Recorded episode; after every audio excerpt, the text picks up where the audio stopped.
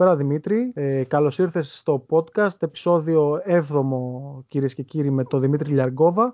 Και σήμερα θα μιλήσουμε για Ιταλία και χαμένες αγάπες, ε, χαμένες ομάδες, ιστορικές ομάδες που στα προηγούμενα χρόνια ε, έχουν ε, κάνει πολύ καλές πορείες, ε, έχουν φτάσει σε τελικούς κυπέλους, έχουν πάρει τίτλους, έχουν παίξει Ευρώπη, αλλά στα τελευταία χρόνια βρίσκονται σε χαμηλές κατηγορίες και συγκεκριμένα στην τρίτη κατηγορία της Ιταλίας. Ε, λέω να ξεκινήσουμε, να μας πεις μια καλησπέρα και εσύ Δημήτρη και να ξεκινήσουμε με την πρώτη ομάδα. Καλησπέρα Πέτρο, καλησπέρα σε όσους θα μας ακούσουν. Ελπίζω να είναι αρκετοί, διότι θεωρώ ότι αξίζει το, το επεισόδιο το σημερινό. Οι παλιές αγάπες, όπως λες, πάνε, πάνε στον παράδεισο. Έτσι και οι ομάδες οι μεγάλες στις οποίες θα αναφερθούμε σήμερα, τη ε, Serie φιλοδοξούν άμεσα ε, στο προσεχές μέλλον να επιστρέψουν στα σαλόνια της πρώτης κατηγορίας. Ε, έχουν ήδη διαμορφώσει πλάνο σχετικό και ε, εκεί θέλουν να, να επιστρέψουν όσο δυνατόν ε, γρηγορότερα, η κάθε μία έχοντας καταρτήσει το δικό της ε, πρόγραμμα. Από την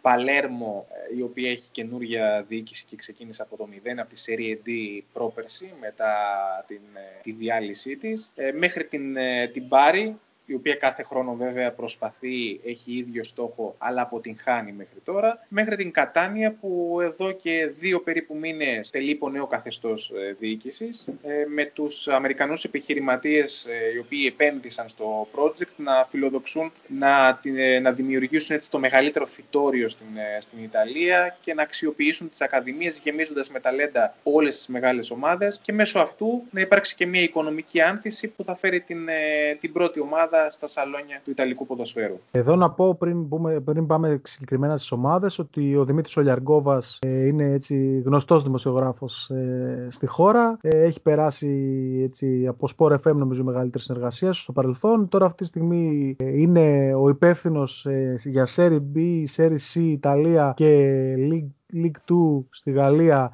ε, για την εφημερίδα KingBet και το site kingbet.net. Γράφεις τις αναλύσεις, ε, γράφεις σεντόνια επί σεντονιών ε, που μπορούν να, διαβάσουν, να διαβάσει ο κόσμος ε, και δεν πολλές φορές ε, ταυτιζόμαστε γιατί είμαστε στην ίδια δουλειά όταν δεν γράφουμε μόνο την εκτίμηση και θέλουμε ο κόσμος να διαβάζει και αυτά που γράφουμε τα σεντόνια με γεωγραφίες, με ντέρμπι, με τα πάντα, με ιστορίες. Και ήταν ένας από τους λόγους που επειδή, επειδή εγώ τον το ξέρω και ο, ο, όσοι δεν τον ξέρετε, δεν ξέρετε ότι έχει ζήσει στην Ιταλία. Έτσι. Τα ξέρει καλύτερα τα Ιταλικά από πρώτο χέρι. Οπότε νομίζω ότι είναι και κατάλληλος για να μας πει μερικά πραγματάκια. Γιατί νομίζω ότι ελάχιστοι υπάρχουν στην Ελλάδα που και Ιταλικά γνωρίζουν και ασχολούνται με και τόσο μικρότερες κατηγορίες της Ιταλίας. Α ξεκινήσουμε από την Παλέρμο, η οποία σύμφωνα με την έρευνα που έκανα και εγώ, δεν ξέρω, δεν ασχολούμαι και πολύ με το τελικό ποδόσφαιρο των χαμηλότερων κατηγοριών. Ε, έχει 5 πρωταθλήματα Serie B, έχει 29 παρουσίες στη Serie A, Serie A 44 παρουσίες στη Serie B, μια ιστορική ομάδα. Θέλω να μου πεις πώς αυτή η ομάδα που από το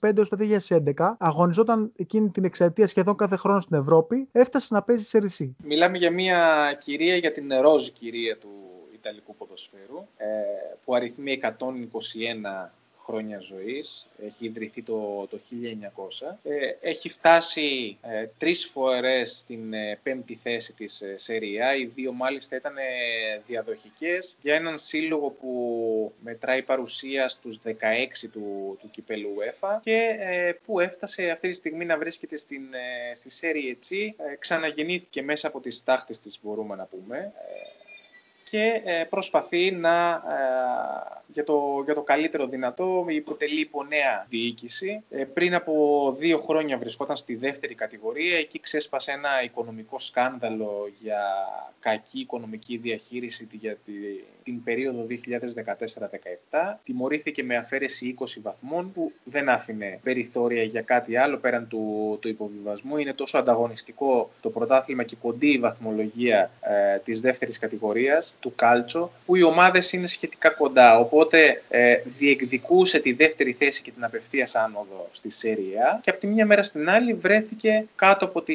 ζώνη του υποβιβασμού με τις πιθανότητες να το ανατρέψει αυτό να είναι εναντίον της γιατί συνέβη στις τελευταίες στροφές και πολύ δύσκολα θα έπρεπε δηλαδή να γίνουν ε, πράγματα και θάματα, μόνο μαθηματικές ήταν πλέον οι, οι ελπίδες της για, για παραμονή. Έτσι έπεσε στην, ε, στη σέρη έτσι, ε, έπεσε που έπεσε, σου λένε έλα, δεν το διαλύουμε τελείως να εξαφανιστούν και τα, και τα χρέη. Πάγια τακτική, Α, δεν κάτι είναι αντίστοιχο δηλαδή, δεν είναι, μόνο ελληνικό, δεν είναι μόνο ελληνικό φαινόμενο αυτό. Όχι, όχι. Νομίζω ότι εμείς μαθαίνουμε από τους ε, Ιταλούς. Ειδικά οι, οι νότιο Ιταλοί, μη σου πω είναι χειρότεροι από εμάς. Στα, στα, στις λαμογές είμαστε ίδιοι. Ναι, ναι, ναι. Ούνα φάτσα, ούνα ράτσα. Ακριβώς. Δεν είναι τυχαίο. Οπότε πέσανε στην, ε, στη Serie D ε, και κατάφεραν κυρίως με τις ενέργειες του, του δημάρχου του, του Παλέρμου και κατάφεραν, ε, παρέμειναν, ξεκίνησαν τις προσπάθειές τους από τη Serie D, πήραν το πρωτάθλημα ε, πέρσι διακόπηκε λόγω κορονοϊού βέβαια το πρωτάθλημα της Serie D, αλλά όταν διακόπηκε βρίσκονταν στην πρώτη, στην πρώτη θέση, ακόμα και με τον αλγόριθμο, αλγόριθμο που χρησιμοποιήθηκε, πάλι πρώτη θα έβγαιναν οι Ροζανέρι ε, και έτσι φέτος ξεκίνησαν μια νέα ε, προσπάθεια στην τρίτη κατηγορία. Πήραν έναν εξαιρετικό προπονητή, τον ε, Μποσκάλια, ο οποίος ήταν ε, πρόπερση στη Virtus Entella και ε, ενώ είχε μια εξαιρετική πορεία στη Serie B, καταφέροντας να σώσει την ομάδα και μάλιστα άνετα, ο στόχος ήταν να σωθεί όπως όπως, το κατάφερε και με μεγάλη ε, ευκολία. Είπε όμως όχι γιατί του φάνηκε δελεαστικότατο το project της, ε, της Παλέρμο. Το ρόστερ είναι επίπεδου που θα μπορούσε πραγματικά να σταθεί ε, χωρίς να αντιμετωπίσει τεράστιες δυσκολίες στη Serie B. Παρ' όλα αυτά, αντιμετώπισε τεράστια προβλήματα τραυματισμών στην αρχή του πρωταθλήματος μέχρι να δέσει ε, η ομάδα. Αν κοιτάξουμε δηλαδή στο ρόστερ, συναντάμε παίκτες με, με μεγάλη εμπειρία από μεγαλύτερα πρωταθλήματα, από μεγαλύτερες κατηγορίες. Η εικόνα όμως δεν είναι αυτή που, που πρέπει. Σε πολλούς πηγαίνει το μυαλό ότι σε μια χαμένη χρονιά και από τη στιγμή που ε, μέχρι και η δέκατη θέση δίνει ένα εισιτήριο για τα play-off, που στα play-off μετά όλα γίνονται και μπορείς να διεκδικήσεις την άνοδο, ε, δίνει παιχνίδια. Δηλαδή είναι κάτι το οποίο συζητάνε πάρα πολύ στην, ε, στην Ιταλία. Αυτή τη στιγμή η ομάδα βρίσκεται στην ε, ένατη θέση της κατάταξης και έχει και ένα μαξιλαράκι ασφαλείας από την ε, ενδέκατη θέση. Δηλαδή εύκολα ή δύσκολα θα καταφέρει να, να βρεθεί στην πρώτη δεκάδα και να, να παίξει στα πλοίο. Παλεύοντας για, όλα. για το καλύτερο δυνατό. Ναι. Έχοντας σαν στόχο την, ε, την άνοδο. Ε, το ξέσπασμα πραγματικά αυτό το μπαμ το μεγάλο της, ε, της Παλέρμο ε, έγινε το 2002 όταν ο Μαουρίτσιο Τζαμπαρίνη απέκτησε το πλειοψηφικό πακέτο των ε, μετοχών από τον ε, Φράνκο Σένσι. Και ήταν ε, ο Φραντσέσκο Γκουιντολίν, καθόταν στον πάγκο της ομάδας, ο οποίος μέσα σε δύο σεζόν την επανέφερε στη Σέρια μετά από 31 χρόνια απουσίας. Και μετά το δεύτερο μεγάλο έτσι, η δεύτερη σπουδαία περίοδος ε, της ε, Παλέρμο που ήταν το 2009-10 όταν στον πάγκο βρισκόταν ο Ντέλιο Ρώση και εκεί πραγματικά είχαμε ε, τη συγκεκριμένη σεζόν μάλιστα για δύο μόλις βαθμούς τερμάτισε στην πέμπτη θέση και μόλις για δύο βαθμούς δεν κατάφερε να βγει στο Champions League. Το 2010-2011 ε, είναι ο τρίτος τελικός κυπέλους στον οποίο λαμβάνει μέρος ενώ μιλάμε για έναν σύλλογο που στις 17 Οκτωβρίου του 2016 παίζει με την Τωρίνο και το συγκεκριμένο μάτς ήταν το χιλιοστό στη Σεριά. Αν με τη άλλη ιστορική ομάδα. Ναι, και μόνο που είναι ένας, ένα κλαπ που μετράει χίλια μάτς ε, και πλέον στην, ε, στην κορυφαία κατηγορία του Κάλτσο, αυτό νομίζω τα, τα λέει όλα για τους ε, Ροζανέρι. Να σε ρωτήσω, ε, για τον κόσμο που δεν ξέρει, ποιοι γνωστοί παίκτες αγωνιζόταν σε εκείνη την ομάδα που έπαιξε μέχρι και τους 16 του κυπέλου ΕΦΑ απέναντι στη Σάλκε; Τι τους πιο γνωστούς που μπορεί να θυμάσαι, που μπορεί να. Κοίτα, έχουν περάσει από την Παλέρμο παικταράδες και παικταράδες, δηλαδή από τον. Ε, που εντάξει, ήταν προσωπική αδυναμία αυτός, δεν είναι ο μεγαλύτερος, ο Φαμπρίτσιο Αλλά έχουμε να θυμόμαστε δηλαδή μόνο ο Καβάνη. Ε... Νομίζω ότι εκείνη τη χρονιά δεν ήταν όμως, πιο μετά πήγε. Όχι, ήταν πιο μετά, ναι. ναι, ναι. Ε, επειδή μου ανέφερες ποδοσφαιριστές οι οποίοι ε, έχουν ε, περάσει από την, ε, από την Παλέρμο. Ναι. Συνολικά. Εκείνη, τη χρονιά, εκείνη τη χρονιά που έφτασαν νομίζω το, αν δεν κάνω λάθος, που έπαιξε η Παλέρμο με τη Σάλκε το, στους 16 του κυπέλου ΕΦΑ. Ήταν Μπαρτσάλι εκείνη η φουρνιά, ήταν με Μπαρτσάλι. Ήταν το 2005-2006 όταν είχε φτάσει στους, ε, στους 16 του ΕΦΑ. Ε, με Τζουζέπε Μπάβα, ήταν ο Μπριέντσα, ήταν ο Φάμπιο Γκρόσο, ναι. ε, ήταν ο Μπαρτζάλι, ναι, ο Μαριάνο Γκοντζάλε. Αυτή ήταν έτσι τη, η πιο γνωστή, τα, πιο, τα πρώτα βιολιά της, ε, της ομάδας της Παλέρμο τότε. Το 2000, κάποια στιγμή τώρα, τα πότε έκλεισε 100 χρόνια, το 2000? Το 2000 ήταν τα 100 χρόνια, ναι, είναι, ναι. έχει ιδρυθεί το, 1900. Το 2000 στα, στα 100 χρόνια από την ίδρυση της Παλέρμο, ε, είδα, βρήκα μια ψηφοφορία, έτσι, έκανα και εγώ την έρευνά μου, να ξέρεις, mm-hmm. ε, για το, τους παίχτες που θα έπρεπε να βρίσκονται στο Hall of Fame της ομάδας. Μέσα σε αυτούς ήταν η Σορεντίνο, που έχει περάσει από Ελλάδα, ο Μπαρτσάλι, ο Ήλισιτς, ο Παστόρε, ο Ντιμπάλα, ο Τόνι, ο Μίκολι. Πιστεύεις ότι ξεχνάνε κάποιον από τη λίστα που ήταν μέσα, γιατί ήταν μια λίστα ε, νομίζω 10 ατόμων, αν δεν κάνω λάθος, από ό,τι βρήκα. Ε, Ξεχνάνε κάποιον από αυτούς που, ήταν έτσι, που έμεναν πολλά χρόνια, γιατί εντάξει, όταν ε, μιλάμε για μια ομάδα που προφανώς δεν μπορούσε να κάνει και πάρα πολλά χρόνια, παρά με τα τελευταία, τελευταία 20 ετία, γιατί στο παρελθόν οι, οι ποδοσφαίρε καθόντουσαν πολύ περισσότερα χρόνια από ό,τι κάθονται τώρα. Έτσι. Ξεχνάνε κάποιον, πιστεύεις, ή Σαφέστατα. Ήταν... Κατα, καταρχήν, όσο περνάνε τα χρόνια και μεγαλώνει η ψαλίδα, ε, μεταξύ, των, ε, μεταξύ των ομάδων. Ε, αναμφισβήτητα, ε, οι ομάδες οι οποίες αν δεν θέλουν να αποδεχθούν ε, πυροτέχνημα, καταρχήν διατηρούν τους παίκτες αλλά κινδυνεύουν, ας το πούμε, ας μου επιτραπεί η έκφραση, να ξενερώσουν και να μην έχει στα επιθυμητή αποτελέσματα και μία διάρκεια στα αποτελέσματα. Ε, γι' αυτό ακριβώς το λόγο όταν γίνει το μπαμ, με την πρώτη ευκαιρία πουλάνε σε μια πολύ καλή τιμή και με αυτά τα χρήματα μπορούν να επενδύσουν και να πάρουν άλλους παίκτες νεότερους ώστε να συνεχίσουν ε, να συνεχίσει η φάμπρικα να, να παράγει ταλέντα τα οποία θα τα εξελίσσει και θα τα πουλάει σε καλή τιμή και θα δίνει και κίνητρο στους νεότερους που θα έρθουν δείχνοντάς τους ότι κοίταξε να δείτε μπορούμε να είμαστε ε, το σημαντικότερο, το πιο μεγάλο σκαλοπάτι στην καριέρα σας για την εκτείναξη. Διότι να κρατήσουν ε, παίκτες για μεγαλύτερο διάστημα είναι πραγματικά ε, δύσκολο. Δεν είναι κάθε άλλο παρά, παρά εύκολο. Και ειδικά όσο περνάνε τα χρόνια με το μοντέρνο ποδόσφαιρο, αυτό γίνεται ε, πραγματικά όλο και πιο, πιο δύσκολο να επιτευχθεί κάτι, κάτι τέτοιο. Και έτσι, όσο ε, πάμε προς τα πίσω, βρίσκουμε και ποδοσφαιριστές που μένουν περισσότερα χρόνια στις στις ομάδες και δένονταν έτσι και με, το, και με τον κόσμο. Άρα θεωρείς ότι αυτοί που ανέφερα, που νομίζω ότι είναι και πιο γνωστοί στο ελληνικό κοινό, η Σορεντίνο, Μπαρτσάλι, Μπαρτσάλι και λόγω μετά Γιουβέντους, η Ήλισιτ παίζει την Αταλάντα, Παστόρε, ε, Ντιμπάλα, ο Τόνι, ο Μίκολ πριν και αγαπημένος. Θεωρείς ότι ήταν. Ο Λουκατόνι. Ε... Ήταν ε, μέσα στου. Ο κόσμος δηλαδή σωστά ψήφισε. Δεν ξέχασε κάποιον που μπορεί να ήταν ε, μέσα στη, σε κάποια φουρνιά που. που Κοίτα, μπήκε, πιθανότητα, πιθανότατα ναι, να ψήφισαν και με, το, με την κάρδια όπως είπα και ο Μίκολ ήταν προσωπική μου αδυναμία. Αλλά τώρα θα μπορούσε δηλαδή στη θέση του, του Μίκολ να παίξει ο Ντιμπάλα πίσω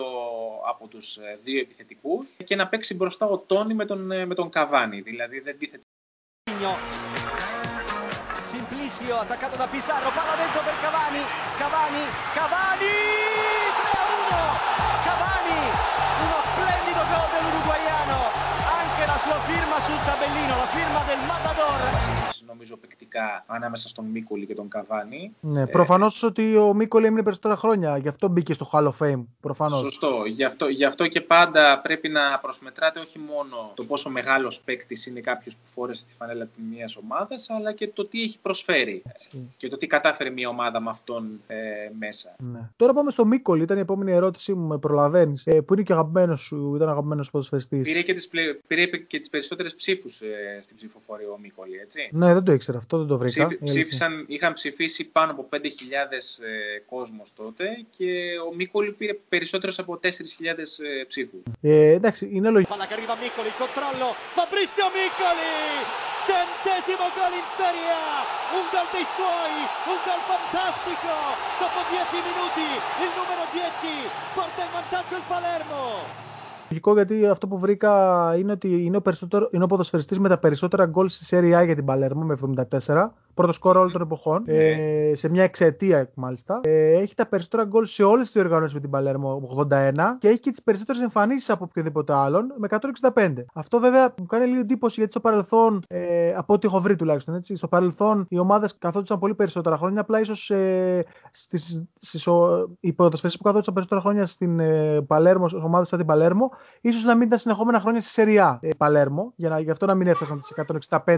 165 εμφανίσεις επίση σε έξι χρόνια είναι σπουδαίο νούμερο. Θεωρείς ότι είναι ο καλύτερος επιθετικός, αν όχι ποδοσφαιριστής, αλλά ο καλύτερος επιθετικός που έχει περάσει έτσι από αυτά που ξέρεις από το Ιταλικό ποδόσφαιρο από την Παλέρμο; Ε, κοίτα, είναι μια μεγάλη συζήτηση όπως ε, όπως είπαμε νωρίτερα ε, πρέπει να θέσουμε τις βάσεις πάνω στις οποίες θα αναλύσουμε το συγκεκριμένο ζήτημα. Γιατί όταν στην εντεκάδα με τους καλύτερους ε, παίκτες της Παλέρμο είναι παίκτες όπως ο Ντιμπάλα που παίζει στη Juventus και τώρα μάλιστα ε, πρόσφατα ήταν το φως της δημοσιότητας μια πρόταση που έκανε η Juventus στην ε, Μπαρτσελώνα για ανταλλαγή του Γκρισμάν, δηλαδή ο Ντιμπάλα είναι ένας παίκτης τον οποίο θα, το ήθελε, θα τον ήθελε πολύ ευχαρίστως στην Μπαρτσελώνα, είναι τέτοιο επίπεδο. Ε, και στην εντεκάδα λοιπόν είναι ο Ντιμπάλα με τον Μίκολη και τον Τόνι. Οι οπαδοί ξέχασαν να συμπεριλάβουν σε αυτήν παίκτες όπως ο Αμάουρη, όπως ο Καβάνη, ε, όπως ίσως ο, είναι αυτό που είπαμε. ο Τζακάρντο, ο Βάσκες. Ε... Ίσως, ίσως, είναι αυτό που λέγαμε πριν ότι είναι πόσα χρόνια μένει στην ομάδα, πόσο δένεσαι με την ομάδα. Να τη θέσω πιο διαφορετικά την ερώτηση. Είναι ο πιο επιδραστικός, επιθετικός που είχε ναι, σε ανα, την ομάδα; Αναμφισβήτητα, ναι. Είναι αυτός με τον οποίο ταυτίστηκαν περισσότερο ε, οι οπαδοί. Μπήκε στις καρδιές των, ε, των οπαδών και πρέσβευε αυτή την, ε, την τρέλα, την ε, Σιτσιλιάνη. Παρότι δεν είναι από το Παλέρμο, έτσι. Όχι. Ναι. Ε, αλλά ε, και μόνο το γεγονός που ένιωθε τόσο πολύ ε, σε κάθε μάτς ε, το, το να μπει, να τα δώσει όλα και να κάνει κατάθεση ψυχής και ποδοσφαιρικού ταλέντου σε κάθε αγώνα, στην, σε κάθε παιχνίδι, αυτό μετρούσε και οι, οι οπαδοί της Παλέρμο το, το εκτιμούσαν ιδιαίτερα. Θεωρείς ότι η φουρνιά που έφτασε την, την Παλέρμο, που νομίζω και το Παρατσούκλης δεύτερο μετά το είναι και αετή, έχω κάνει λάθος ή είναι σωστό; Όχι, είναι, είναι σωστό. Είναι mm. Αυτό είναι το, το παρατσούκλι της, mm-hmm. της Παλέρμο. Η καλύτερη φουρνιά λοιπόν των αετών θεωρείς ότι είναι εκείνη η φουρνιά που τους έφτασε στους 16 του, του, του κυπέλου ΕΦΑ με την κόντρα στη Σάλκε ή... Κοίτα να δεις, ε, οι απόψεις ε, δίστανται. Εμένα μου άρεσε πάρα πολύ, να σου πω την αλήθεια, πιο πολύ μου άρεσε η ομάδα του, του 4-5 παρά η, η, η επόμενη. Ε, εξαρτάται τώρα γιατί ποδόσφαιρο αρέσει στον καθένα να, να παρακολουθει Ε, δηλαδή ήταν πιο, πιο ιταλικό το, το ποδόσφαιρο που απέδιδε η Παλέρμου το 2004-2005. Λίγο πιο σκληρό, λιγότερο, λιγότερο τεχνικό, ε, περισσότερο αλήτικο ας μου, ας μου επιτραπεί και με μεγαλύτερο, με μεγαλύτερο τσαμπουκά τώρα το, το, ε, η σεζόν που, έφτα, που έκανε την πορεία στην Ευρώπη ε, πραγματικά έπαιζε ένα ποδόσφαιρο που, θα μπορούσε να την, ε, που την έκανε να συγκαταλέγεται στις, ε, στις κορυφαίες ομάδες της, της Ιταλίας από άποψη ε, Το 2011 λοιπόν η τελευταία μεγάλη στιγμή για την Παλέρμο έφτασε στο, στο τελικό του κυπέλου που έχασε από την Ίντερ ε, με 3-1. Mm-hmm. Ε, δύο, δύο πράγματα θα σε ρωτήσω. Τι άλλαξε από τότε και αν βρήκα σωστά στην έρευνά μου ότι το Ολύμπικο ε, ήταν πάνω από 45.000 οπαδοί της Παλέρμο. Πώς αντιμετωπίζει ο κόσμος την παρουσία της ομάδας στην τρίτη κατηγορία, αφού μου πεις πρώτα τι άλλαξε και μετά πάμε στον κόσμο. Κοίτα, δεν άλλαξε κάτι ε, ιδιαίτερα. Συνέχισε να έχει για αρκετά χρόνια ακόμα αυτόν τον, ε, τον γραφικό, τον, ε, τον τύπο πρόεδρο, τον Μαουρίτσιο Τζαμπαρίνη, ε, ο οποίος συνηθίζει να αλλάζει τους ε, προπονητές σαν τα πουκάμισα. Ήταν πραγματικά ανέκδοτο ε, στην Ιταλία. Δηλαδή αυτό που, όπως έλεγε κάποια στιγμή, θυμάμαι στο, βλέποντας, παρακολουθώντας το Κωνσταντίνο και, και Ελένη, αν θυμάσαι το επεισόδιο με τον Τακαμούρη, πόσο θα ζήσω γιατρές, θα, λιγότερο πόσο κρατάει ένας αραβόνα του Απόστολου Γκλέτσου, τρεις μήνες. λοιπόν, υπάρχει, υπάρχει και λιγότερο από, από αυτό. Όσο διαρκεί η θητεία ενός προπονητή επί ημερών Τζαμπαρίνη στην, ε, στην Παλέρμο. Μπορεί να άλλαζε δηλαδή προπονητή κάθε μήνα. Δεν, ή να έφερνε κάποιον, να τον κρατούσε για δύο εβδομάδες και να τον έδιωχνε για να φέρει τον προηγούμενο. Ε, έκανε τέτοια, τέτοια τρελά που, ε, που πραγματικά μίκραιναν την, ε, την ομάδα. Κάποια στιγμή όμως έγινε ένα, έγινε ένα ντου από, την, ε, από τις αρχές της, τις Ιταλικές αρχές, συγκεκριμένα που ασχολούνται με τα, με τα οικονομικά. Guardia di Finanza, όπως όπως λέγεται και έγινε μια τεράστια έρευνα ε, στην οποία βρήκαν κάποια έτσι, όχι κάποια, αρκετές έτσι παρατυπίες. Λοιπόν, ο Τζαμπαρίνη μπήκε σε διαδικασία όπως όπως να, να πουλήσει την ομάδα. Βρέθηκαν κάποιοι επενδυτές. Οι επενδυτές οι οποίοι την, ε, την αγόρασαν δεν ήταν οι πλέον ε, αξιόπιστοι, κάθε άλλο παρά φερέγγι, αλλά το θέμα ήταν να ολοκληρωθεί η συμφωνία. Ε, συμφωνίες που έφτιαχναν και χαλούσαν. Ε, οπότε ήταν μια, μια κατάσταση πραγματικά ο σύλλογος έμπλεξε και ε, δεν, υπήρχε, δεν υπήρχε φως. Μπήκε σε ένα τούνελ το οποίο δεν, ε, δεν κατέληγε πουθενά. Για να καταλήξει μετά, ε, ενώ είχε βρει θεωρητικά ηρεμία με τους νέους επενδυτές που είχαν παρουσιαστεί το 2018. Έγινε μια νέα έρευνα που αφορούσε τα οικονομικά από το 2014 μέχρι το 2017 και έπεσε η καμπάνα των 20 βαθμών ενώ το κλαμπ ήταν στην δεύτερη κατηγορία και ήρθε και ο ε, υποβιβασμός στη Serie G, η χρεοκοπία και το νέο ξεκίνημα από τη Serie D για να είναι αυτή τη στιγμή στη Serie G. Η Παλέρμο είναι πραγματικά το καμάρι της, ε, της Σικελίας. Είναι κάτι παραπάνω από, από μια απλή ομάδα για, το, για τον μέσο Σικελό. Ε, είναι η ασχολία του, είναι η μεγάλη του αγάπη και το έδειξε ο κόσμος πραγματικά με, το, με τη γιορτή που έστησε ε, για την άνοδο μετά το, το, τη λήξη του πρωταθλήματος στη Serie D και το πόσο πολύ πιστεύει που ξεχύτηκαν στους δρόμους παρά τις ε, δυσκολίες και την κατάσταση που υπήρχε ήδη με τον, ε, με τον κορονοϊό μετά το, πρώτο, μετά το πρώτο κύμα για να πανηγυρίσει την ε, επιστροφή της ομάδας στις επαγγελματικές κατηγορίες. Όλοι, όχι μόνο η πόλη, όλη η περιφέρεια ζει και αναπνέει για τα, για τα παιχνίδια της Παλέρμο. Άρα την και... αγκάλιασε ο κόσμος, παρά τι ήταν σε χαμηλές κατηγορίες. Ναι, ναι, αναμφισβήτητα πάντα ο κόσμος παραμένει δίπλα στην ομάδα, ενισχύει, αγοράζει διαρκείας, δηλαδή είναι από, τη, από τα κλαμπ που ακόμα και στις χαμηλές κατηγορίες ε, το γήπεδο το οποίο ε, χωράει 35-36 χιλιάδες ε, θεατές ε, θα έχει σίγουρα 10.000 κόσμο μέσα και θα έχει ένα γεμάτο πέταλο που ο κόσμος θα τραγουδάει για την, ε, για την ομάδα. Και, στο, και στη Serie D, συγγνώμη που σε διακόπτω, ναι, ναι. πάμε πέσουμε. Και στη Serie D έπαιζε στο Ρέντσο Μπαρμπερά. Ναι, ναι, και στη, και στη Serie D στο, στο ίδιο γήπεδο, το δικό είναι δικό της γήπεδο, του Παλέρμο. Oh, Γιατί είχε, είχε και την αρρωγή του, του Δημάρχου, ο οποίος έκανε και το έδωσε μάχη προκειμένου η ομάδα ε, να κρατηθεί και να διατηρήσει το, το αφημί το οποίο είχε για να μπορέσει να συμμετάσχει στο πρωτάθλημα ε, και ταυτόχρονα να κρατήσει ζεστούς τους επενδυτές για να λήξει οποιαδήποτε σχέση με τους ε, προηγούμενους ε, προκειμένου να περάσει στα χέρια των, ε, ε, των Παλερμιτάνι, ας πούμε, όπως λέγονται οι, του Παλέρμο, επενδυτών του Μύρη και του Ντιπιάτσα, ότι ο Μύρη μάλιστα έχει αναλάβει και πρόεδρος, τρέχει. Οι δύο τους είναι ιδιοκτήτες της Χέρα Χώρα SRL, όπως είναι τα, τα αρχικά, μιας εταιρείας, ας πούμε, στην, στην Ιταλία και προσπαθούν να γίνεται ένα νέο ξεκίνημα με στόχο την επιστροφή της ομάδας στο συντομότερο δυνατό στα, στη δεύτερη και αργότερα στην πρώτη κατηγορία. Υπάρχει πίεση προφανώς από τον κόσμο για να ανέβει η ομάδα, έτσι; Ναι, σίγουρα. Υπάρχει, η πίεση είναι τεράστια και υπάρχει και μεγάλη γκρίνια για τα αποτελέσματα τα φετινά και για το γεγονός ότι η ομάδα δυνατή να βρει μια διάρκεια στα, στα αποτελέσματα. Ε, και αυτή, αυτή η πίεση είναι και δύσκολο να τη διαχειριστούν και οι ίδιοι οι παίκτες. Γιατί ναι, μεν, ε, για τα δεδομένα της κατηγορίας στο ρόστερ είναι κάτι παραπάνω από ποιοτικό. Ωστόσο, είναι διαφορετικό να παίζεις ε, για να, και να παλεύεις ε, να διατηρήσεις την ομάδα σου στην κατηγορία ή με μια απλή πορεία και αλλιώς να παίζεις με το μαχαίρι στο λαιμό ότι κοίτα να δεις ε, υπάρχει ένα τεράστιο πρέπει το οποίο πρέπει να το να το φέρεις εις πέρας. Κάνω μια τελευταία ερώτηση πριν πάμε στην επόμενη ομάδα. Ε, πάλι αυτή την έρευνα που έκανα, σε αυτή την έρευνα που έκανα, βρήκα ότι έχει γίνει μια έρευνα το 2008 στην Ιταλία, σε ένα Ινστιτούτο, σε ένα πανεπιστήμιο και δημοσιεύτηκε και σε μια εφημερίδα Ιταλική, νομίζω στη La Repubblica, ότι η Παλέρμο είναι μέσα στις 10 ομάδες της Ιταλίας με τον περισσότερο κόσμο. Ισχύει αυτό και κατά πόσο ισχύει αυτό πλέον; Με, γιατί έχουμε συνηθίσει εδώ στην Ελλάδα να είμαστε οι οπαδοί των. Ε, να αγαπάμε τις ομάδες μας μόνο στην νίκη. Νομίζω ότι στο εξωτερικό και στην Ιταλία δεν ισχύει τόσο πολύ αυτό. Όχι, αυτό δεν, ε, δεν ισχύει πραγματικά όπως τα, όπως τα λες. Ε, έχεις απόλυτο δίκιο. Στην, ε, στην Ιταλία, ειδικά από, τον, από ε, την κεντρική Ιταλία και πάνω, ε, ο κόσμος, κατά κύριο λόγο, ε, είναι πολύ έντονο τοπικό στοιχείο γενικά στην Ιταλία. Ε, δηλαδή, ο κόσμος θα υποστηρίξει την ομάδα του όπως και αν έχει. Ε, είναι πολύ λίγοι αυτοί που λένε ότι είμαι η ομάδα μου η τοπική και είμαι και Ίντερ, είμαι και Juventus, ε, που αυτό το, το φαινόμενο αυτό παρατηρείται περισσότερο στην Νότια Ιταλία, που σου είπα ότι ε, μοιάζουν περισσότερο και στην Ελλάδα.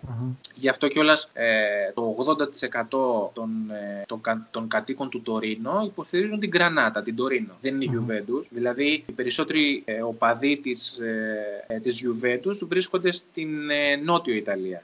Και εκεί συνδυάζουν περισσότερο αυτό το ότι έχουν μια συμπάθεια στη Juventus, την υποστηρίζουν, την, ε, είναι οπαδοί της, αλλά ταυτόχρονα υποστηρίζουν και τη δική τους ομάδα. Η Παλέρμο είναι τόσο μεγάλο μέγεθος για τους ε, Σικελούς που δεν μπορείς να την μοιράζεσαι με, με άλλη ομάδα. Είσαι mm-hmm. Παλέρμο, είναι, είναι τιμή σου να είσαι Παλέρμο. Δεν τίθεται θέμα επ' αυτού. Όπως αντιστοίχως γι' αυτό ε, και κάθε πόλη, κάθε ομάδα έχει άρτια οργάνωση γιατί ε, οι οπαδοί της Πάρμα, οι κάτοικοι της Πάρμα είναι Πάρμα, οι κάτοικοι της Μόντενα είναι Μόντενα, της ε, είναι η ομάδα είναι στη δεύτερη κατηγορία, είναι στην πρώτη κατηγορία, όπου και αν βρίσκονται, υποστηρίζουν τη συγκεκριμένη Δεν θα στραφούν δηλαδή ε, η αγάπη τους, το κίνητρό τους είναι η αγάπη τους για το ποδόσφαιρο και η αγάπη για όσα πρεσβεύει η ομάδα τους, όχι ε, είμαι η τάδε ομάδα γιατί μου αρέσει να τη βλέπω να κερδίζει και πω πω άμα δεν, ε, δεν είμαι η, μια ομάδα που θα πάρει πρωτάθλημα πώς θα κοροϊδέψω τον, ε, τον φίλο μου ή τον γείτονα. Κατάλαβα τι λες.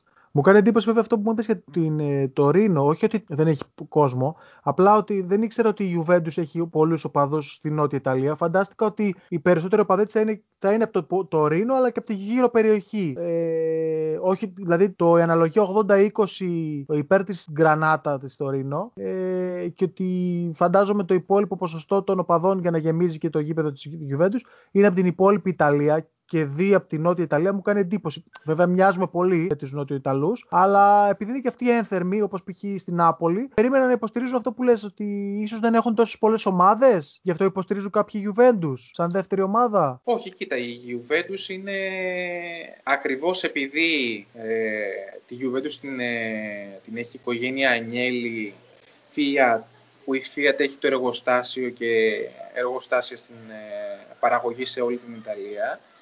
Γι' αυτό ε, η Juventus δεν είναι συνώνυμο του Ιταλικού Βορρά, του πλούσιου Βορρά, ο οποίος έρχεται σε κόντρα και σε πόλεμο με τον Νότο, ε, ώστε να υπάρχει ο γνωστός πόλεμος, ο ταξικός πόλεμος ε, μεταξύ πλούσιων και φτωχών. Διότι πραγματικά στην, ε, στην Ιταλία είναι, αν βρεθεί κάποιος στο βορρά και βρεθεί κάποιος και στο νότο, είναι σαν να βρίσκεται σε δύο διαφορετικές Είναι τεράστιες οι διαφορές και τα τελευταία χρόνια, τα τελευταία 20 χρόνια, πάει να δημιουργηθεί και ένας τρίτος πόλος στην κεντρική Ιταλία, όπου υπάρχει μια ενδιάμεση κατάσταση. Που στην κεντρική Ιταλία είναι και η Ρώμη, που είναι μια κατηγορία μόνη της, που είναι η πρωτεύουσα, αλλά είναι πρωτεύουσα για να έχουν να χαίρονται. Δηλαδή τα κέντρα, το κέντρο αποφάσεων στην ε, Ιταλία είναι το Μιλάνο. Εκεί παίρνονται όλες οι αποφάσεις, εκεί βρίσκονται οι πιο πλούσιοι άνθρωποι ε, και εκεί είναι και οι πιο δυνατές ομάδες. Γι' αυτό και στο Νότο δεν θα βρεις κάποιον να υποστηρίζει την Ίντερ ή τη Μίλαν, mm-hmm. αλλά η Juventus είναι κάτι διαφορετικό, κάτι ξεχωριστό το οποίο έχει, ας πούμε, έχει πετάξει από πάνω του το μανδύα της ε, πλουτοκρατίας, mm-hmm. κυρίως λόγω ε, της επαφής με το, με το εργοστάσιο της της, της Fiat και είναι μια πιο λαϊκή ομάδα, έχει, έχει έρισμα στις Άρα χαμηλότερες, να... στις χαμηλότερες τάξεις. Άρα για να το κλείσουμε όσον αφορά το κομμάτι της Παλέρμο και της Juventus τώρα που πήγαμε στη Juventus, ε, Νότια Ιταλία είναι από Ρώμη και κάτω φαντάζομαι ή από Νάπολη και κάτω. Ναι, σαφέστατα. Εντάξει, και η, η Ρώμη είναι νότιο... κεντρονότια. Ναι, ναι. ναι. Άρα θεωρητικά, την... θεωρητικά από Ρώμη και κάτω, πιο μικρές πόλεις υποστηρίζουν την ομάδα τους, αλλά υποστηρίζουν και Juventus. Κάπως έτσι να το πω έτσι. Περισσότερο κάτω από την Νάπολη, γιατί στην Νάπολη η Juventus ναι. είναι, απαγορευ... είναι απαγορευμένη λέξη. Ναι, ναι, ναι. Στην Νάπολη είναι όλη η Νάπολη. Ναι. Οπότε Άρα από εκεί και κάτω. Ναι. Πιο μικρές πόλεις που μπορεί να έχουν ε, ομάδες δεύτερη και τρίτη κατηγορία θα υποστηρίζουν την ομάδα του, αλλά υποστηρίζουν και την, ε, και τη Juventus. Κάπως έτσι. Ναι, και στην, ε, στην Καλαβρία, στη, στη Σικελία, όχι όχι στο Παλέρμο, τριγύρω, ναι. ε, στη Σαρδινία, ναι. Ναι, ναι, κατάλαβα. Ωραία. Ε, είπαμε πολλά ενδιαφέροντα πράγματα ε, και αρκετή ο Ρίτσα για την Παλέρμο και θεωρώ ότι ήρθε η ώρα να πάμε στην Μπάρι και η επιλογή της ήταν εκτός από την ιστορική ομάδα ε, ότι πριν από λίγο καιρό την ανέλαβε ένας ε, προπονητής που πέρασε, βρέθηκε για περίπου ένα χρόνο στην Ελλάδα ε, και προπονούσε την ΑΕΚ. Ε, μιλάω για τον Μάσιμο Καρέρα και μιλάω για την Μπάρι, η οποία είναι μια ομάδα που έχει δύο πρωταθλήματα δεύτερης κατηγορίας, 30 παρουσίες Serie Α και 46 παρουσίες Serie B. Ε, και αυτή είναι μια ιστορική ομάδα που έφτασε να παίζει από τα σαλόνια στα αλόνια. Σε αυτή έφταξε σε αυτή, την, ε, σε αυτή τη φάση για την, για την Μπάρι. Κοίτα, όπως έχει πει ε, ο Μπαρέζος, ιστορικός ε, Τζάνι Αντωνούτσι. Η Μπάρι είναι η πιο περίεργη ομάδα του Ιταλικού ποδοσφαίρου, έτσι την έχει χαρακτηρίσει περίεργη. Ε, γιατί η συμπεριφορά της και η πορεία της συνολικά ε, είναι αλλοπρόσαλη, μπορούμε να πούμε. Μιλάμε για ένα ιστορικό γήπεδο το οποίο και από τις εικόνες που έφταναν στους δέκτες του των Ελλήνων ε, τα χρόνια του, του 90 αλλά και τους χιλιάδες φοιτητές που έχουν ε, βρεθεί στο Μπάρι ή που σπούδαζαν στην, ε, στην Ιταλία και ε, έπαιρναν το, το πλοίο από Πάτρα για να περάσουν στο, στο Μπάρι. το κλαμπ έχει πραγματικά ιδιαίτερη συμπάθεια στην, στη χώρα μας. έχει και ένα ιστορικό γήπεδο, το Σαν, το Σαν Νικόλα, 60.000 θεατών, 58 και κάτι, για να είμαστε ακριβείς, ε, στο οποίο είδαμε αγώνες και του Μουντιάλ του 1990, έτσι, που είναι από τα, από τα πλέον αγαπημένα ε, Μουντιάλ που έχουν ε, διεξαχθεί. Ε, και είχαμε δει και όλας και τη μεγάλη Αργεντινή του, του Μαραντόνα. Τώρα με την, που είχε κάνει το μεγαλύτερο λάθος θεωρώ της Ομοσπονδίας να βάλει τον ημιτελικό στο Σαν Πάολο και το μισό γήπεδο να είναι υπέρ της ε, Αργεντινής και εναντίον της, ε, της Εθνικής Ιταλίας. Κάτι το οποίο πλήρωσε μετά, με την Αργεντινή να πηγαίνει στον, ε, στον τελικό. Ήταν τα χρόνια τα χρυσά, εκείνη η τριετία το 1989-92 που η Μπάρι με τον Καετάνο ε, Σαλβερίνη ήταν στην, στην πρώτη κατηγορία. Το 1990 μάλιστα είχε κατακτήσει και ευρωπαϊκό ε, τίτλο, το κύπελο της ε, κεντρικής Ευρώπης, όπως το μεταφράζουμε, όπως το, το λέγαμε εμείς στην, ε, στην Ελλάδα. Κόπα Μητρόπα το λένε οι Ιταλοί. ένα κύπελο το οποίο ε, ξεκίνησε για πρώτη φορά το 1927 και για τελευταία φορά έγινε το 1992. Μέσα σε αυτά τα 65 ε, χρόνια έγιναν 50 ε, διοργανώσεις. Η τελευταία που σήκωσε τον τίτλο το 1992 ήταν η Μπάνια Λούκα. Ήταν ένας τίτλος, ένας θεσμός μεταξύ 6 έως 14 ομάδων ανάλογα με το πόσες δήλωναν συμμετοχή κάθε καλοκαίρι ε, και διεξαγόταν έτσι ε, πάνω σε αυτό βασίστηκε και η ιδέα για να γίνει και το Ιντερτότο στο οποίο Ιντερτότο μάλιστα η Μπάρι στην επόμενη αμέσως μεγάλη ε, γενιά που υπήρξε, σπουδαία ομάδα της Μπάρι από το 1997 μέχρι το 2001 είχε καταφέρει να τερματίσει στη δέκατη θέση της Σεριά το, τη σεζόν 98-99 βγήκε στο Ιντερτότο οι πετινοί όμως αρνήθηκαν τη συμμετοχή και έτσι δεν, δεν έλαβαν μέρος ποτέ. Αναμφισβήτητα η, η πιο γνωστή φιγούρα μπορούμε να πούμε που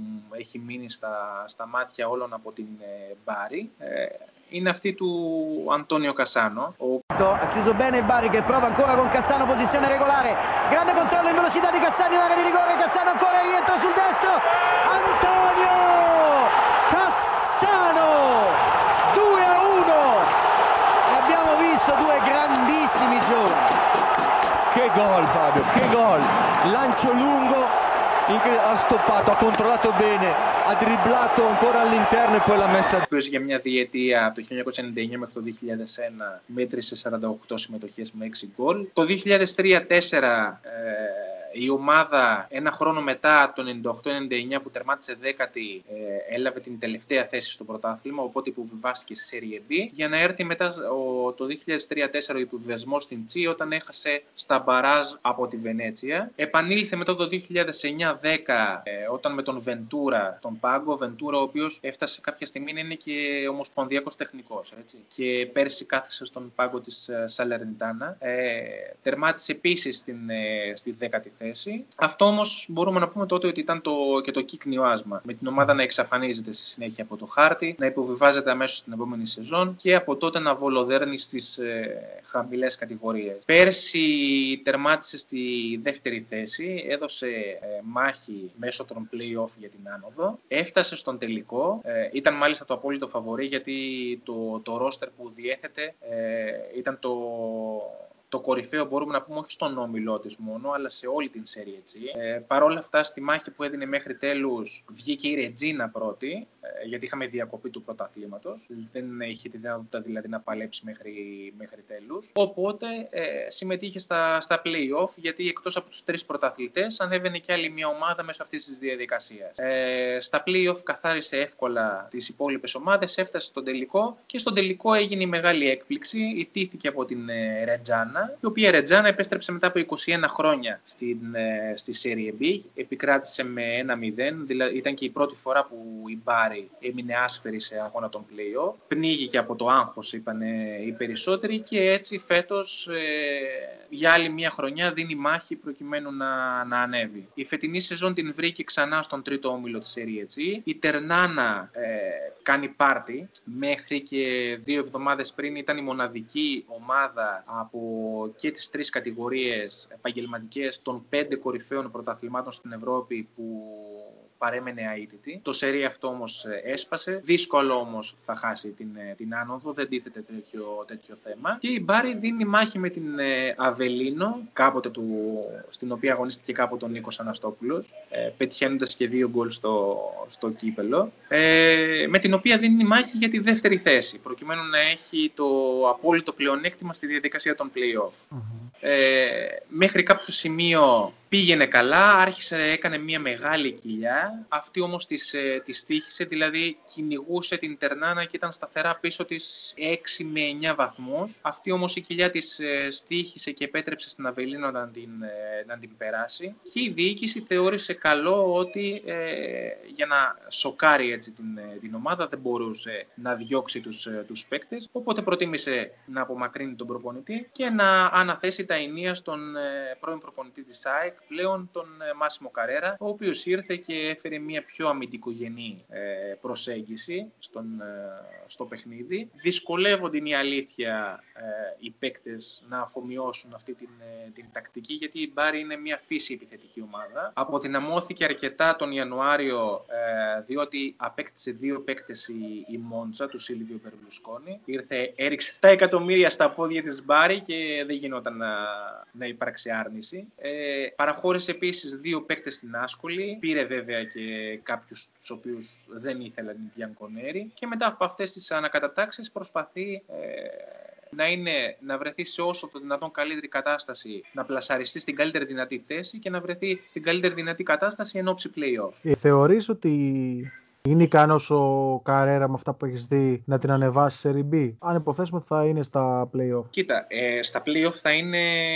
Δεν τίθεται θέμα ε, ναι, γιατί έχει μεγάλη διαφορά νομίζω έτσι. Ναι, διότι είναι στην, ε, στην τρίτη θέση ναι. και είναι, ένατη, είναι στη δέκατη θέση στην ένατη η Παλέρμο και η δέκα πρώτη, η δέκα, μέχρι και τη δέκατη θέση ε, η ομάδα βγαίνει στην... Ε, η ομάδα που θα καταλάβει μέχρι και την δέκατη θέση θα βγει στα, στα πάει στα, στα play-off. Οπότε δεν τίθεται θέμα από αυτού, έχει μεγάλη διαφορά. Ε, η τακτική που προσπαθεί να επιβάλλει ο Καρέρα από τη στιγμή που είναι δεδομένη η ποιότητα των παικτών της Μπάρι θα έχει το πλεονέκτημα της έδρας. Εάν καταφέρει δηλαδή να τερματίσει στη δεύτερη ή στην τρίτη θέση προκειμένου να εκμεταλλευτεί, να αξιοποιήσει την, την έδρα της τότε ε, έχει πολύ μεγάλες πιθανότητες από τη στιγμή που η ομάδα θα από τη στιγμή που καταφέρει να εμφυσίσει αυτά που θέλει στους, ε, στους παίκτες. Εφόσον αφομοιώσουν δηλαδή τα θέλω του προπονητή με την ποιότητα που υπάρχει με μια πιο αμυντικογενή προσέγγιση ε, και αν καταφέρουν να βγάλουν τον δυναμισμό που ο Καρέρα απαιτεί από τους παίκτες, στην απαιτητική διαδικασία των play-off νομίζω ότι η Μπάρι θα είναι το, το απόλυτο φαβορή για την άνοδο. Ε, θεωρείς πως επηρεάζει την Μπάρι το γεγονός πως νομίζω πριν 2-3 χρόνια την αγόρασε ο Ντελαουρέντης, ο πρόεδρος της Νάπολη και είναι πρόεδρος ο γιος του; Αν δεν κάνω λάθος αυτό ισχύει, σωστά; Ναι, ε, κοίτα να δεις, είναι ε, κάτι το οποίο δεν αρέσει ιδιαίτερα στους, ε, στους οπαδούς. Αυτό θα σε ρωτήσω μετά. Α, ωραία, εντάξει, δύο σε ένα, okay. Ε, κάτι αντίστοιχο βασικά γίνεται και στην Σαλερνιτάνα, ε, όπου πρόεδρος είναι ο Λοτίτο. Α, γνωστός ο, ο φίλος μας. Της επειδή, με Λάτσιο, Λάτσιο, επειδή με Λάτσιο το ξέρω, ναι. Α, Είναι, ε, μαζί με τον Μάικ Άσλεϊ, είναι οι χειρότεροι πρόεδ, πρόεδροι ομάδων που δεν γλιτώνουν οι ομάδες εδώ και 20 χρόνια από αυτούς. Της Newcastle εννοώ, κατάλαβες. Που Ναι, ναι, ναι. γράφουν Ashley Go και τέτοια. Κοίτα να δεις, στο Σαλέρνο είναι ένα κίνημα, πραγματικά κίνημα, το οποίο έχει ξεκινήσει από το καλοκαίρι, ε, που ζητάνε την, ε, την απελευθέρωση της, ε, της Σαλερνιτάνα. Τώρα για το καλό της ομάδας βέβαια, ε, τα πνεύματα έχουν ε, ηρεμήσει. Ε, πραγματικά στην αρχή της σεζόν τον Οκτώβριο μιλούσαμε για, για πόλεμο, δηλαδή το, το κλίμα στο Σαλέρνο ήταν άρρωστο και το ότι η Σαλερνιτάνα κατάφερε ο Καστόρη ε, να κατεβάσει παντζούρια, να κλείσει την, ε, τα αυτιά των παικτών και να τους κάνει να δουλέψουν χωρίς να κοιτάνε τίποτε άλλο και μόνο το να κυκλοφορούν ε, στην πόλη ε, με αυτές τις συνθήκες και να καταφέρουν να αποδίδουν στον αγωνιστικό χώρο ε, όπως το έκαναν είναι αξιοθαύμαστο. Ε, η καλή πορεία στη συνέχεια έφερε και μία μείωση της γκρίνια. Και όλοι αυτή τη στιγμή έχουν θάψει ας πούμε την, ε, τον πόνο τους, ας το πούμε έτσι, ε, προσδοκώντας ότι κοίτα να δεις, εάν έρθει η πολυπόθητη άνοδος, θα είναι υποχρεωμένος ο Λοτίτο να πουλήσει. Ναι. Γιατί δεν γίνεται να έχει ε, δύο ομάδες, ε, να είναι μέτοχος σε δύο ομάδες, οι οποίες θα βρίσκονται στην ίδια κατηγορία, έτσι. Μμμ. Βέβαια οι κακές Στην γλώσσες... Μπάρι ισχύει αυτό. Μμ; Στο Μπάρι ισχύει αυτό. Υπάρχει τόσο Το- μεγάλος πόλεμος; Κάτι αντίστοιχο υπάρχει και στην, ε, και στην Μπάρη, λοιπόν. Τόσο γιατί- μεγάλο, μεγάλος πόλεμος κατά του Ντελαουρέντης.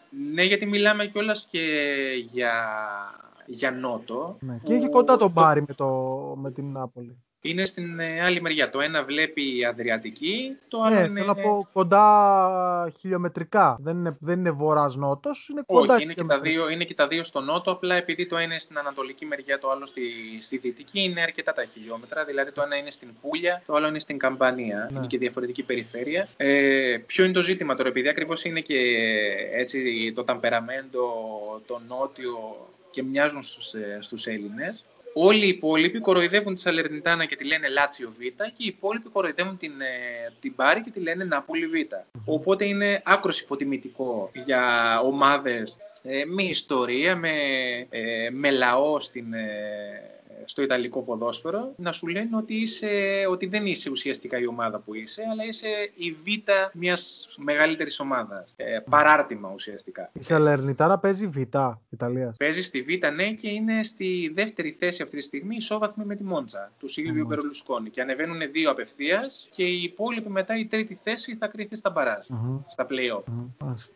Άρα στην ουσία οι οπαδοί δεν το έχουν πάρει καλά και στην Πάρη, έτσι και, ε, και αλλά ε, όσον αφορά την, ε, το γεγονός ότι έχει αλλάξει η ιδιοκτησία εδώ και τρία χρόνια, αλλά επειδή τουλάχιστον ε, η ομάδα κάνει μια προσπάθεια και παρά το γεγονός δεν ξέρω, είναι το ίδιο για αυτούς ότι είναι πρόεδρος ο γιος του ή είναι, χειρο- θα ήταν χειρότερο; Εντάξει, τυπικά προφανώς είναι πρόεδρος ο, ο γιος, έτσι. Όχι, δε- διαφορά δεν έχει, απλά δεν, ε, δεν είναι ε, σε τόσο έντονο βαθμό ε, οι αντιδράσεις. Ε, κυρίως επειδή βλέπουν ότι υπάρχει προσπάθεια, παλεύει και παλεύει, κοιτάει το παλεύει δηλαδή μπάρει με τα, με τα δικά της όπλα. Ενώ η Σαλερνιτάνα όλα αυτά τα χρόνια ε, λειτουργεί με τη μισή ομάδα να είναι δανεική από τη Λάτσιο και Ναι. με το που ξεχωρίσουν ένας-δυο παίκτες αμέσως πηγαίνουν στην, ε, επιστρέφουν στη Λάτσιο και, και παίρνουν θέση στη 18 Δηλαδή πραγματικά η Σαλερνιτάνα λειτουργούσε ως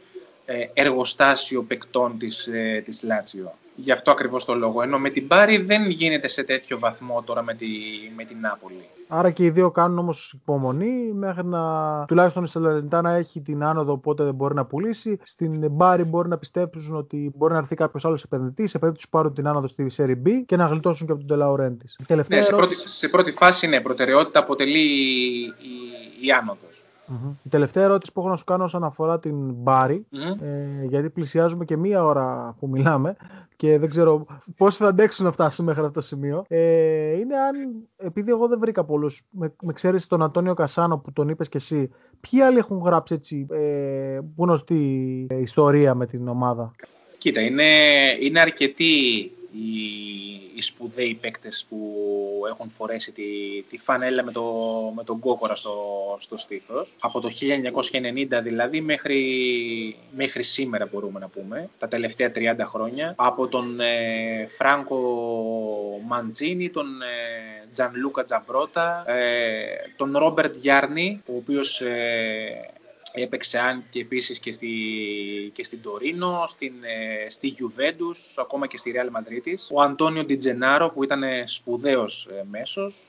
ο Λεωνάρντο Μπονούτσι στα νιάτα του, ε, ο Λορέντσο Αμορούζο, ο Ντέιβιντ Πλάτ για όσους τον, ε, για όσους Αυτό, τον θυμούνται. Αυτός νομίζω πωλήθηκε κάπου στην Αγγλία, από την Πάρη. Έχει μια πώληση μεγάλη, νομίζω κάτι ρεκόρ, κάπου διάβασα. Στην ε, Real Madrid Τον, Α, στη Real. Mm-hmm. Okay, okay. Ο οποίος πραγματικά ήταν ε, ερωτευμένος ε, με, την, με την πόλη, σε σημείο που να δεχτεί να ακολουθεί την ομάδα και στη δεύτερη κατηγορία. Ο Σβόνιμιρ Μπόμπαν, mm-hmm. ένας παίκτης που έχει γράψει ιστορία τώρα στην, και στη Μίλαν, ο Σάντρο το Βαλιέρη ε, και φυσικά ο, ο Αντώνιο Κασάνο που είναι και, και παιδί της, ε, της Μπάρη. Ωραία.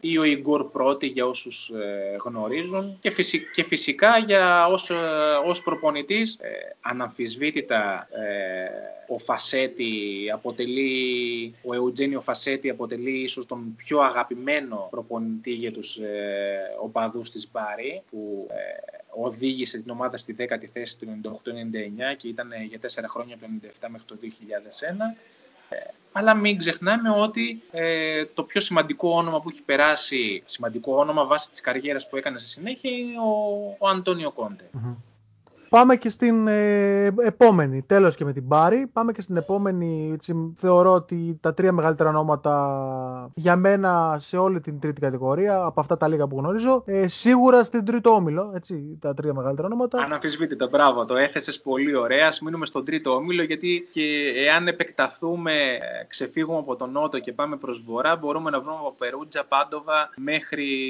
ε, μέχρι ό,τι θες. Είναι mm-hmm. πια Τσέντσα, είναι και... είναι είναι πολλά τα, πολλά τα μεγάλα ονόματα. Είναι, είναι και αφορμή για να ξανακάνουμε επεισόδιο. Βεβαίως.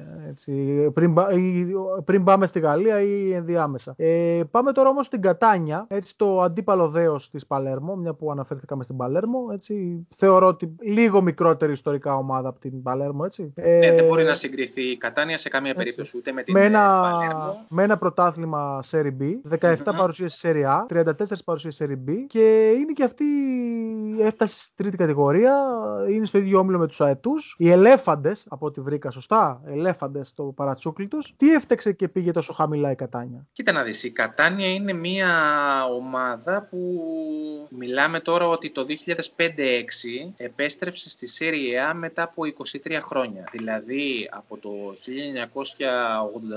1982-83 μέχρι το 2005-2006 βολόρδερνε στις ε, μικρές κατηγορίες. Το μέγεθός της δεν μπορεί να συγκριθεί ούτε με την Παλέρμο, ε, ούτε καν με την Πάρη. Από εκεί και μετά, ειδικά τα τελευταία χρόνια, ε, έκανε κάποια ωραία πραγματάκια στην, ε, στην πρώτη κατηγορία. Ε, το 2008-9 με τον Βάλτερ Τζέγκα στον Πάγκο σημείωσε ρεκόρ πόντων στην ιστορία της ε, στην κορυφαία κατηγορία του Κάλτσο. Ενώ το 2009-10 έχει να θυμάται ότι κέρδισε 3-1 τη Juventus στο Τωρίνο, που ίσως είναι μέχρι σήμερα η σπουδαιότερη νίκη που έχει πετύχει, όπως επίσης κέρδισε και την Ίντερ του Τρέμπλ. Ε, αυτά δηλαδή είναι τα, τα σημαντικότερα μετάλλια που, που έχει καταφέρει. Αγωνίζεται στο Άντζελο Μασιμίνο, ε, που είναι 20.000 ε, θεατών και είναι το όνομα του, του Προέδρου, ο οποίος την ανέλαβε το 1969 και έφυγε από τη ζωή το 2000 σε αυτοκινηστικό δυστύχημα. Ε, τα οικονομικά προβλήματα είναι η αιτία που η ομάδα βυθίστηκε σιγά σιγά και πέρασε από την πρώτη στη δεύτερη κατηγορία και στη συνέχεια στην τρίτη. Πλέον όμως γίνεται μια νέα προσπάθεια. Ήδη ε, με την αρρωγή του Δήμου βρέθηκαν κάποιοι επιχειρηματίες που στήριξαν την ομάδα και, κα, και ε, κατέστη δυνατόν να μην διαλυθεί το προηγούμενο καλοκαίρι αλλά να δηλώσει τελευταία στιγμή συμμετοχή ε, στη Serie G, ε, να βγάλει την περσίνη χρονιά, να κατέβει επίσης με αρκετές πιθανότητες για κάτι καλό και φέτος, μέχρι που ένα γκρουπ επιχειρηματιών από την Αμερική ε, με επικεφαλής τον Τζόε Τακοπίνα, τον οποίο τον, για όσους ασχολούνται έτσι με το Ιταλικό ποδόσφαιρο τον είχαμε δει ε, να αναμειγνύεται στα διοικητικά της ε, Βενέτσια πριν από δύο χρόνια. Το γκρουπ αυτό λοιπόν ανέλαβε επισήμως στις 16 Ιανουαρίου του 2021 και όπως έχουν δηλώσει στόχος είναι η Κατάνια να γίνει το νούμερο ένα φυτόριο σε ολόκληρη τη χώρα. Δηλαδή θέλουν να χτίσουν ένα τεράστιο δίκτυο ακαδημιών από το οποίο θα βγαίνουν ε, ταλέντα που θα γεμίζουν τις μεγαλύτερες ομάδες ε, του Ιταλικού ποδοσφαίρου. Αυτό θα φέρνει έσοδα στο σύλλογο και σιγά σιγά μέσα από αυτό η ομάδα θα μπορέσει να ανέβει κατηγορίες και να μονιμοποιηθεί ε, σίγουρα ε, τουλάχιστον στη μέση της, ε, της ΕΡΙΑ. Και να, και να αυτοσυντηρείται; Και να αυτοσυντηρείται; Ακριβώς. ακριβώς. Ε, δηλαδή το, το βλέπουν καθαρά επιχειρηματικά και ε, να γίνει η κατάνοια έτσι ε, τουλάχιστον ο σύλλογος στον οποίο θα, θα πηγαίνουν όλοι οι ποδοσφαιριστές από την Νότιο Ιταλία προκειμένου να κάνουν το πρώτο βήμα στην, ε, στην καριέρα. Μακάρι να σκέφτονταν έτσι όλοι οι επιχειρηματίες, γιατί εντάξει, okay, όλοι σκέφτονται το, το κέρδος φυσικά, αλλά το γεγονός ότι ταυτόχρονα το να αναπτύξουν ταλέντα που σημαίνει ότι δίνουν ευκαιρίες σε ταλέντα της περιοχής, ε, συν το γεγονός ότι ε, θα, φέρουν, θα φέρει έσοδα και η άνοδος θα φέρει και έξτρα έσοδα στην πόλη και γενικότερα στην ομάδα είναι θεωρητικά πολύ σημαντικό. Ε, στο παρελθόν η Κατάνια έχει δύο σπουδαίους τεχνικούς στον πάγκο της, αλλά νομίζω και, και οι δύο δεν κατάφεραν να μακρομερεύσουν. Μιλάω για τους Σίνσα Μιχαήλοβιτς και Διέγκο Σιμεώνε και μάλιστα ο δεύτερος mm. ήταν στα πολύ αρχικά του. Νομίζω πρώτη ομάδα του, δεύτερη, αν δεν κάνω λάθος. Ε, τι πιστεύεις ότι έφταξε και δεν μπόρεσαν να μείνουν πάνω από 6 μήνες, Είναι κάτι στο κλίμα της ομάδας, υπάρχει τόση πίεση όπως υπάρχει και στην Παλέρμο, ή ήταν κάτι άλλο, ήταν ο κάποιος πρόεδρος που τους, έδι... τους έδιωχνε και αυτός; Όχι, κοίτα να δεις. Είναι νομίζω ένα συνδυασμό όλων αυτών. Αλλά όταν κάποιος προπονητής είναι άγουρος, δεν έχει κάνει ακόμα τα πρώτα του βήματα και κάθεται σε πάγκους οι οποίοι χαρακτηρίζονται ηλεκτρικοί, γιατί με την ίδια ευκολία που φεύγει ένας προπονητής στην, ε, στην Ελλάδα, είναι ακόμα πιο εύκολο να απομακρυνθεί στην ιταλια Ε, δηλαδή κάθε, κάθε χρόνο ας πούμε, και κάθε μήνα ε, σε όλα τα μεγάλα αθλητικά site ανανεώνονται τα άρθρα που αναφέρουν τις, ε, ποιοι προπονητές και σε ποιες ομάδες απομακρύνθηκαν και όλες τις αλλαγές προπονητών. Δηλαδή δεν είναι παράδοξο για μια ομάδα να αλλάξει τρεις και τέσσερις προπονητές ε, μέσα σε, σε, ένα χρόνο, όταν η πορεία της δεν είναι καλή. Είναι το πρώτο πράγμα που, που κάνουν. Υπομονή ε, μηδέν, δηλαδή όπως εμείς. Και δεν υπάρχει και υπομονή ακριβώς. Πρέπει να πετύχεις ε, μια πολύ στιβαρή διοίκηση, ένα πολύ σοβαρό και συγκεκριμένο πλάνο, ε, να έχεις ταιριάξει πάνω σε αυτό, ε, να έχεις βρει επικοινωνία με τους παίκτες και να σε στηρίζουν και οι παίκτες. Mm-hmm. Ε, άρα στην ουσία αυτός ήταν, ήταν συνδυασμός πραγμάτων που δεν έμειναν αυτοί οι δύο, τα δύο μεγάλα ονόματα έτσι, και ο Σίνσα Μιχαηλόβιτ και ως ποδοσφαιριστής και ο Διέγκο Σιμεώνε που έγινε και πολύ καλός προπονητής. Ακριβώς. Και είναι να, να ταιριάξεις κιόλας και να αποκτήσεις και τις ε, κατάλληλες παραστάσεις για να είσαι έτοιμος. Έχει περάσει και ένας Έλληνας ποδοσφαιριστής από την Κατάνια το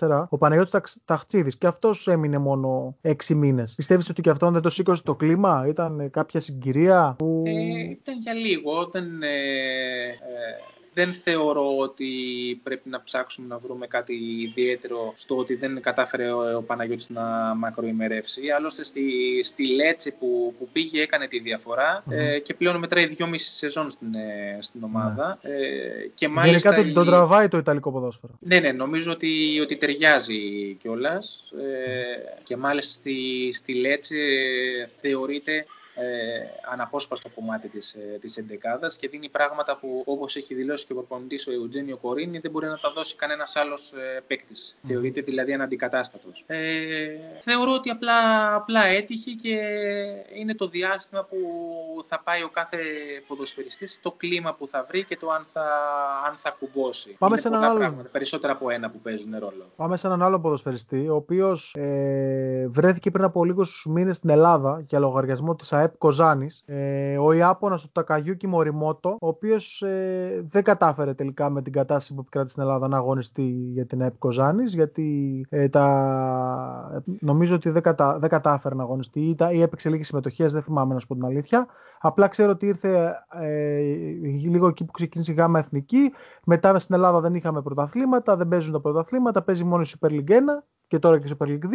Ε, ο οποίος ε, Μοριμότο πέρασε για μια πενταετία από την Κατάνια. Θεωρείς ότι από αυτά που ξέρεις και από αυτά που έχω ψάξει και εγώ ήταν ένας από, τα, από τους πιο αναγνωρισμένους διεθνώς ποδοσφαιριστής που πέρασε αυτήν την Ιταλική ομάδα, γιατί ήταν ένας ποδοσφαιριστής που έχει παίξει εθνική Ιαπωνία στο παρελθόν. Ε, ναι, ε, αναμφισβήτητα ο, ο Μοριμότο άφησε το, το δικό του στίγμα στην, ε, στην Κατάνια. Ε, κατάφερε να μετρήσει δηλαδή μέσα σε και μόνο το, ότι, το γεγονός ότι έμεινε πέντε, πέντε σεζόν στην, ε, στην Ιταλική ομάδα τα, τα λέει όλα. Μπορεί να μην ήταν ο, ο βασικός και αντικατάστατος.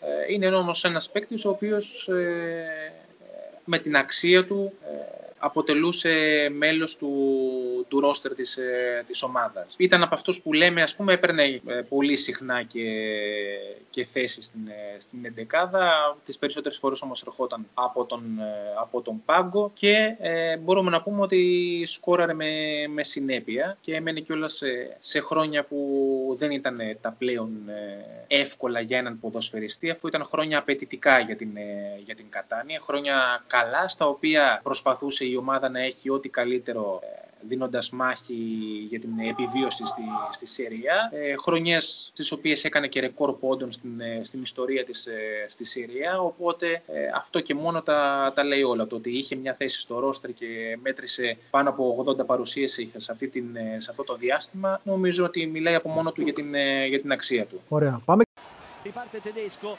il lancio su Morimoto, posizione regolare, l'aggancio di Morimoto, Morimoto 2-0 Catania, ha segnato Morimoto che stavolta non ha fallito, Ha fatto tutto benissimo Morimoto. Και στην τελευταία ερώτηση, για να κλείσουμε έτσι το κομμάτι της Ιταλίας, ε, με τις τρεις αυτές ιστορικές ομάδες, που είναι πάλι για την Κατάνια. Είναι το Φεβρουάριο 2007 ένας Ιταλός αστυνομικός σκοτώθηκε σε ένα ντέρμπι Κατάνια Παλέρμο. Έτσι, συγκρούστηκαν νομίζω ο παδί της γηπεδούχο Κατάνιας με την αστυνομία μετά το τέλος του αγώνα και αφού του είχαν ετηθεί από την Παλέρμο. Ε, αυτό είχε ως αποτέλεσμα την αναβολή του πρωταθλήματος για μία εβδομάδα. Πιστεύεις πως αυτό το γεγονός επηρέασε την Κατάνια τα επόμενα χρόνια, αν και από ό,τι βρήκα την επόμενη χρονιά την επόμενη μέσα χρονιά βρέθηκε στα ημιτελικά του κυπέλου Ιταλίας. Αλλά γενικότερα η πορεία της έπαιξε και αυτό το ρόλο του ότι ήταν καθοδική στη συνέχεια, ήταν ένα τυχαίο γεγονός; Όχι, θεωρώ ότι ήταν ένα ε, τυχαίο, τυχαίο γεγονός όσο μπορούμε να πούμε τυχαίο για κάτι τόσο θλιβερό. Ε, και είναι από αυτά τα... Μιλάμε για ένα ντέρμπι της, ε,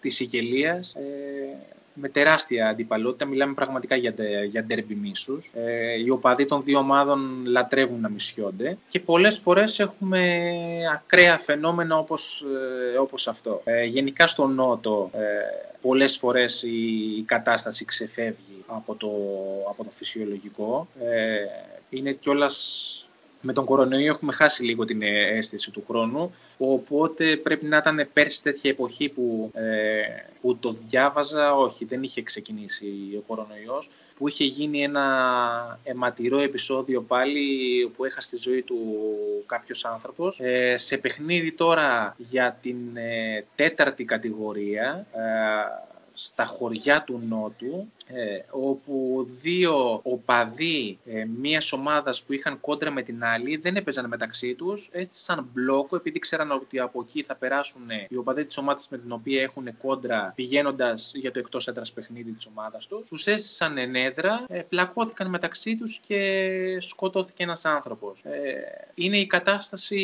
πραγματικά να λέμε ευχαριστώ στην, ε, στην Ελλάδα με όσα, με όσα βιώνουμε, χωρίς να σημαίνει βέβαια ότι πρέπει να είμαστε ευχαριστημένοι από τα όσα θλιβερά κατά καιρούς συμβαίνουν στο, στο ελληνικό ποδόσφαιρο ε, και των οποίων γινόμαστε μάρτυρες και καλούμαστε τώρα να τα, να τα σχολιάσουμε δημοσιογραφικά και να ασχοληθούμε σοβαρά μαζί τους. Ε, η κατάσταση όμως αυτή είναι πολύ καλύτερη συγκριτικά με την, ε, με την Ιταλία. Είναι σαν να λέμε ότι ε, στο Νότο οι άνθρωποι σε ορισμένες, ε, οι οπαδοί ορισμένων ομάδων έχουν χάσει στάδια εξέλιξης. Βρίσκονται πραγματικά σε περασμένο αιώνα ε, και δεν χάνουν ευκαιρία να να βγάλουν τα μαχαίρια και να λύσουν έτσι τις ε, διαφορές τους. Και μιλάμε τώρα για ομάδες που είναι ε, παίζουν τοπικό, παίζουν τέταρτη κατηγορία και τέτοια. Πόσο μάλλον όταν μιλάμε για τη μάχη της Σικελίας και το ποια ομάδα θα θεωρηθεί εφόσον κερδίσει κορυφαία σε μια τεράστια περιοχή. Οπότε αυτό είναι ε, δυστυχώς κάτι το οποίο γίνεται συχνά ναι. και δεν,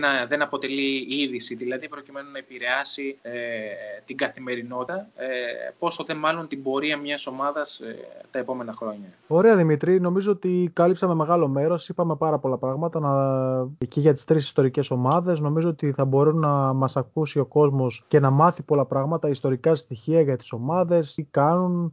Πολλοί μπορεί να, να ανατρέξουν και στο πέμπτο επεισόδιο που κάναμε με το Θάνος Σαρή. Είχα κάνει μια έτσι, συνέντευξη πολύ ωραία και στο τέλος είχα κάνει με τον ε, Νίκο τον Παναγιώτοπουλο, του εργάτη μου, ε, μια αναφορά σε αγαπημένες αγάπες στη στήλη που βάλαμε τον Blast from the Past για την Ιταλία. Να ακούσουν και εκεί ένα κομμάτι ε, που συζητούσαμε εμείς, επειδή είμαι εγώ είμαι Λάτσιο, ο Νίκος είναι Ιντερ. Συζητούσαμε τα δικά μας, να το συνδυάσουν, να μας ακούσουν όσον αφορά το, το σημερινό επεισόδιο και θα χαρώ πολύ να ξανακάνουμε κι άλλο επεισόδιο. Ε, ε, εννοείται πως αφού θέλει ο κόσμος να μας ακούσει έτσι. Ε, θα σε ευχαριστήσω. Νομίζω ο κόσμος θα μπορεί να μας, μπορεί να μας ακούει από Anchor, Spotify ε, κυρίως και πολλές πλατφόρμες ακόμα που δέχεται από το Anchor ε, που μη διαμοιράζει τα, τα podcast αλλά και στο κανάλι μας στο YouTube μπορεί να κάνουν εγγραφή. Ε, να σε ευχαριστήσω και για την υπομονή σου και για όλο το χρόνο που διέθεσες για το, τη συνομιλία μας. Ήταν χαρά μου πραγματικά. Εγώ σε ευχαριστώ και ελπίζω πραγματικά όποιος ε, ακούσει τη συζήτησή μας να το ευχαριστηθεί όσο την ε, ευχαριστηθήκαμε κι εμείς και ε, με το καλό γιατί όχι να, να προκύψει και, και άλλη συζήτηση για τα της Ιταλίας ή τα της Γαλλίας ε, θέματα υπάρχουν, καλά να είμαστε, όρεξη να συζητάμε έχουμε, οπότε γιατί όχι. Να σε καλά Δημήτρη. Καλή συνέχεια.